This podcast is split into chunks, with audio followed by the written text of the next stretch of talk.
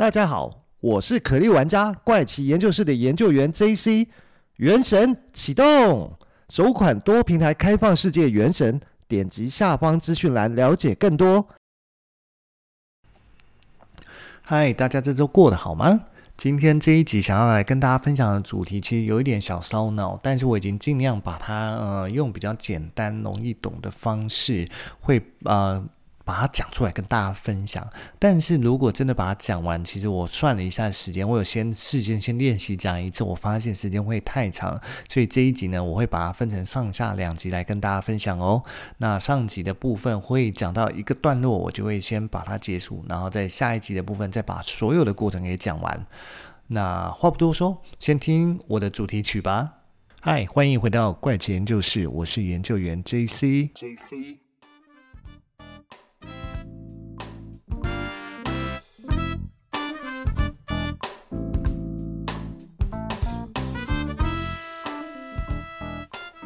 好，那在开始今天的主题前，先跟大家聊聊，就是说可能有些朋友听众朋友曾经听过有所谓的世界七大奇景建筑，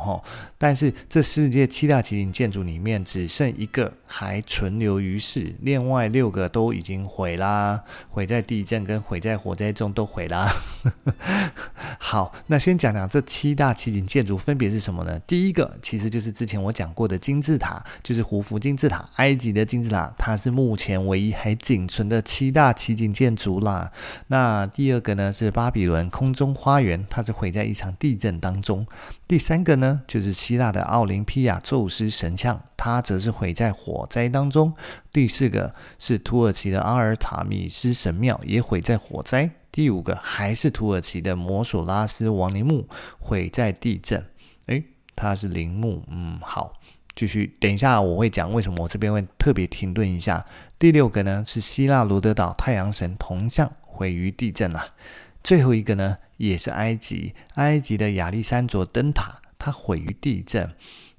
所以这是七个奇景建筑。刚刚在讲到土耳其的摩索拉斯亡灵墓的时候，我特地停顿一下，为什么呢？其实我就是在当初在查资料的时候看这七大奇景建筑，在想说为什么有一个亡灵墓？可是我觉得秦始皇的兵马俑也很厉害啊，也很夸张啊。在那个年代，他能够弄了8000多个兵马俑来做陪葬，而且每一尊都是不同的长相，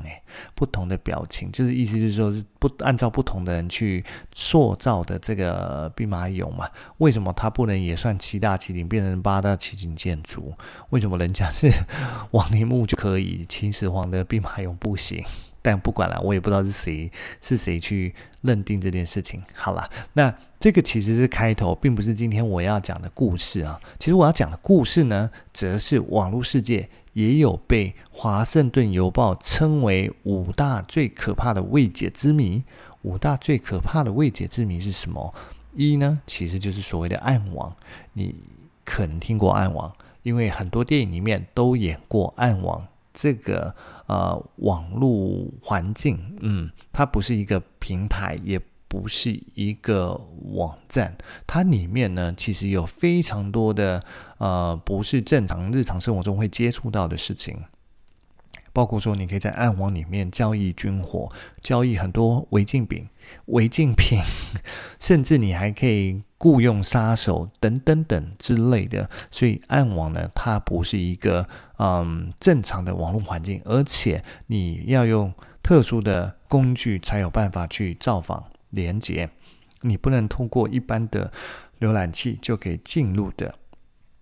那第二个呢是马里亚纳网。马里亚纳网呢取名自马里亚纳海沟，它被认为是藏最深的网络，甚至在暗网之下，所以才叫马里亚纳网啊。但是呢，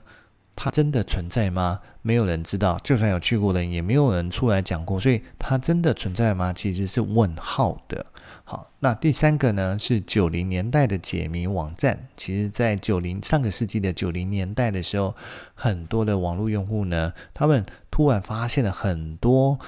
解谜的一些文章吗？用现在的说法 Facebook 的说法就是贴文啦，很多解谜的贴文，那这些解谜的贴文在当时呢都被视为垃圾讯息，就有点像我们现在手机收到很多的那个宣传广告一样，我们就会把它当垃圾讯息。但是很多的城市设计师跟骇客他们都有一直努力不懈的去解谜这件事情，只是没有人知道这个网站到底是谁在主持的，谁在弄的，怎么会搞出这么多未解之谜的发文。那第四个呢，就是一个神秘的 YouTube 频道，那这个也是 YouTube 的目前为止最大的未解之谜。其实在2015年的时候发生一个叫做 Unfavorable Semicircle 的一个频道，他突然就发了上千条的一个影片，他其实上传的速度之快啊，让你觉得非常的惊讶，几乎是平均是每几分钟就有一支新的影片。但是如果你有看过一些网红，你喜欢的网红的影片，你会知道其实影片拍摄它其实是有一定的门槛跟难度在的，所以很多可能规划的比较好的影片，它甚至是快的话可以做到周更，慢的话它可能甚至要双周更或者是一个月才能更新一集之类的。因为为什么一个好的影片你总是要有想法，你要有脚本，你甚至要进后置，就算你没有后置，你可能要上一些字或上字幕都很花时间，所以其实要做一个影片，好的影片其实真的没有那么快跟那么方便，所以它可以在这么短的时间发到上千条的影片，这真的很夸张。他是去哪里收集这么多影片吗？那但是他在2016年2月的时候，就因为可能有一些违规的部分，就被 YouTube 官方把频道给停掉了，所以现在你是看不到的。那最后一个未解之谜就是今天要跟大家分享的故事，它叫 SCADA 3301。那所谓的 SCADA 是什么呢？ SCADA 其实就是蝉，哪个蝉？就是虫鸣鸟叫的那个蝉，对，没错，就是蝉叫声。其实这样讲就好了吧，蝉叫声，对。那尤其是接近夏天的时候，很常你会听到蝉在叫。那到底蝉3301呢，它是一个什么样的故事呢？那为什么又会被华盛顿邮报称它为网际网络前5大最可怕的未解之谜呢？其实就是因为这个组织它做了一个招募的行动，可是到现在为止没有人知道这个组织到底是一个人还是一群人，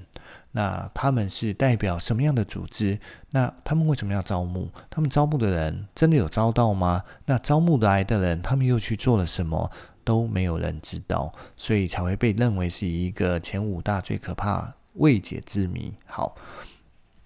那他的故事呢，其实起源于2012年的1月4号他在一个叫做 4chan 的网站上面去发出了第一则招募的讯息跟规则。但是在这边我们先简单的跟大家介绍什么叫做 4chan 这个网站，它其实就是一个论坛，它是一个专门在讲日本动漫，那还有一些宅男喜欢的内容，甚至是一些18禁的内容的一个美国论坛网站。那而且它是一个全匿名的网站，你可以用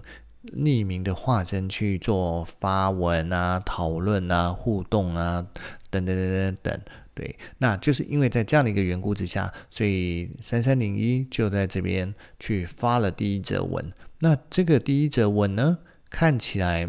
就是一段话嘛，因为它是一个黑底白字。那我现在讲不是原文直翻，而是大概意思。它的大概意思就是说，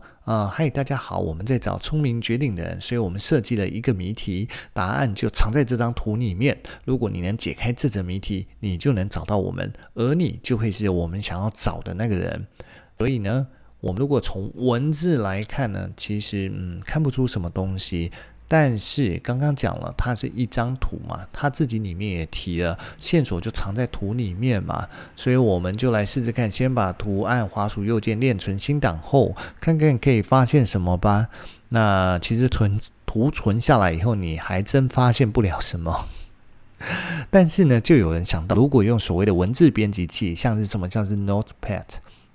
可能就是像一些记事本这种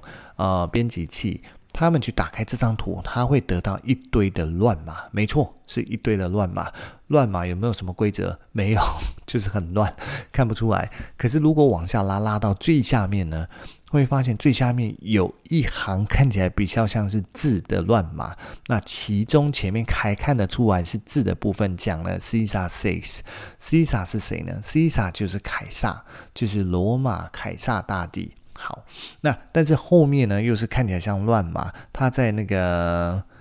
看起来像乱码的部分，它是 LXXT大于 33M2MGSQ3Q 等于 W 右括弧 02NTK， 是中括弧不是右括弧右边的中括弧。那这个一段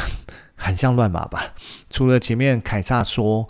其他的真的看不懂是什么意思。但是这个既然如果是谜题，我们就要本着柯南的精神去做推理，做出判断嘛。所以呢就有人发现凯撒曾经自己发明一套属于自己的密码，就叫做凯撒密码，那或称为凯撒加密、凯撒变换等等等等。它是一套简单而且广为人知的加密技术。那在接着要讲凯撒密码之前呢，我可能简单介绍一下凯撒是谁好了。凯撒呢，他的全名叫做盖伍斯·尤里伍斯·凯撒。他出生于西元前100年，那卒于西元前44年，他就是一个快56岁的年纪的时候过世的。那他是罗马共和国末期的军事统帅，还有政治家。那他也是罗马共和国体制呢转成罗马帝国的一个关键人物，史称凯撒大帝或罗马共和国的独裁者。但是呢，事实上凯撒大帝他没有经历过罗马帝国，他是在罗马帝国发生前就过世了，所以他是关键人物，但他不是罗马帝国的第一任皇帝。那但他的角色你可以把它想象成是古代的什么汉高祖，就是但汉高祖毕竟还是有享受到当皇帝的过程啊，就是第一个去做这件事情的，或者是启发做这件事情的，所以你可以把它想成是创业家吧然后把那个创业的资产留给后面的二代，二代再完成，然后就成了罗马帝国的第一代皇帝啊，类似这样。那凯撒他本身呢，他其实是出生在罗马的一个贵族哦，他经历了好多个不同的官职，从财务官开始当起啊，一路当了大祭司、大法官、执政官、监察官到独裁官等等。这边要特别讲，独裁官是真的是一个官职，他不是独裁对，那他呢？他刚刚前面讲到他是罗马出生的贵族嘛，他在成年后呢，因为违背了当时罗马共和国的独裁官苏拉的要求，违背了什么要求？就是苏拉要求他跟老婆离婚，还蛮奇怪，但我不晓得，可能在那个年代有一些政治考量或者是其他的考量吧。但是他不答应，所以他其实是有点像逃离罗马，而去旅居东方小亚细亚，然后在多年后，当苏拉过世后，他才又回到罗马。但是呢，回去时间很短，他很快的又再离开罗马，然后又回到罗马，一直到他32岁的时候才正式第一次的投入罗马的选举。那从此就当选了，从他当选了财务官以后，就开启了他在政治跟军事上面的一个生涯。然后一直到西元前60年，大概是凯撒40岁的时候，他就跟当时罗马共和国的领导人庞贝还有克拉苏秘密结成前三头同盟，然后随后他就出任了高卢的总督。高卢是哪里？高卢就是法国，现在的法国。那他花了8年的时间呢，他征服了整个高卢的全境，就是现在的法国。接着呢，他就跨过莱茵河，打败了日耳曼，就是现在的德国。接着他又跨过了英吉利海峡，征服了不列颠，就是现在的英国。那最远呢，他曾经到达日斯巴尼亚，就是现在的西班牙，还有就是现在的上埃及的地段。那一直到西元前49年的时候，他就率军攻打罗马，打败庞贝，然后集大权于一身，实行独裁统治。那这个时候他就是成为罗马共和国的实质领导人了。但是在西元前44年，凯撒被布鲁托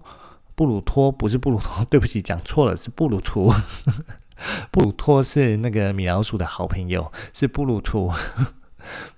所领导的元老院成员暗杀身亡。那凯撒身亡后，他的曾孙呢，就是他外甥的小孩，所以是曾孙，跟他的养子屋大维就击败了安东尼，开创了罗马帝国，并成为第一任的帝国皇帝。所以这就是罗马帝国的由来，跟为什么说凯撒是关键人物的原因。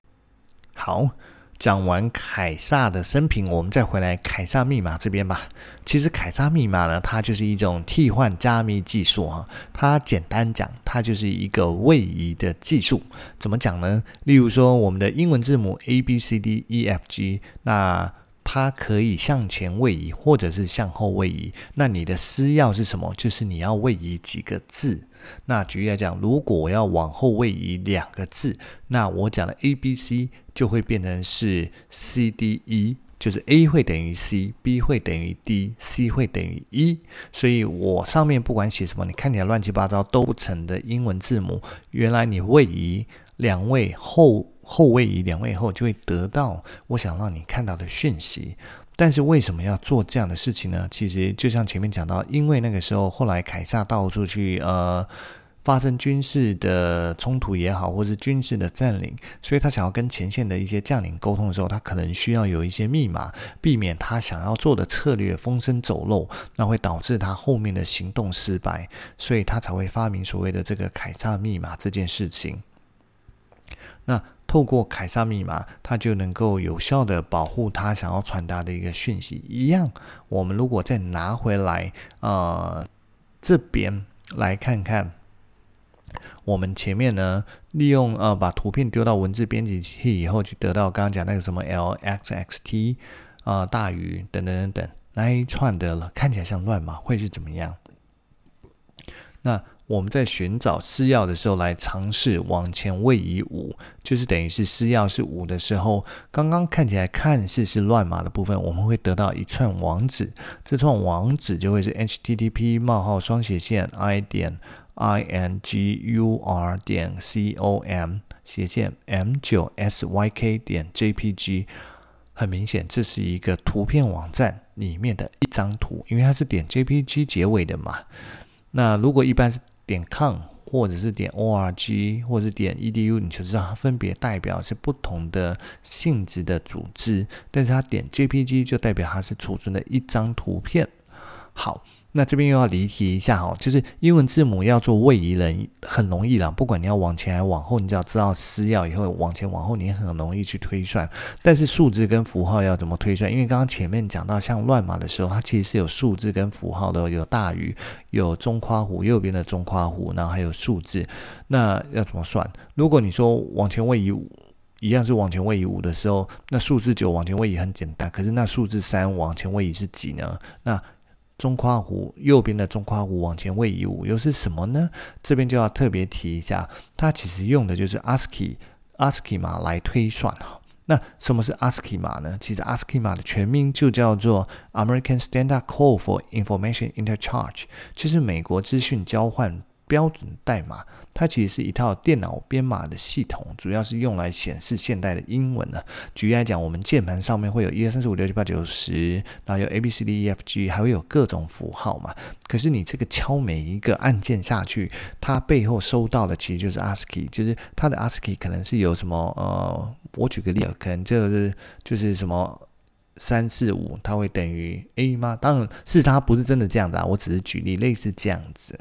对，所以我们用 ASCII 来推敲的时候，这些数字跟所谓的符号，它就可以帮助我们去解密，去找出说原来我们想要查的这个字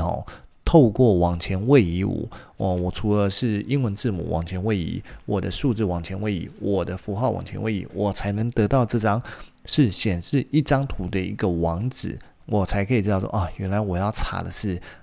这个网址。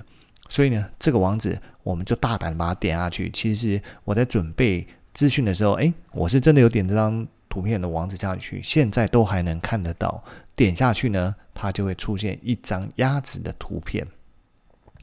但是呢，刚刚在前面就跟大家讲了，因为其实整个主题今天要分享主题，如果要把它讲完的话，它其实时间会有点太长，所以我会把它分成上下集。所以我在上集的结束的点跟段落，我就会把它设定在这张鸭子图片这边好了。那这张鸭子图片呢，接下来要怎么从鸭子图片去解密呢？难道是这只鸭子我要去算它有几根羽毛，还是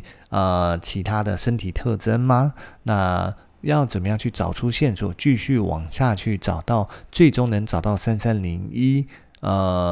想要我们找到它的讯息，还是位置，还是什么地方？我们就留到下集再跟大家分享咯。那今天这一集呢，时间差不多了，刚算的刚刚好，那我们就是结束到这边啦。那下一集我们再继续聊咯，那就先跟大家说拜拜咯，拜。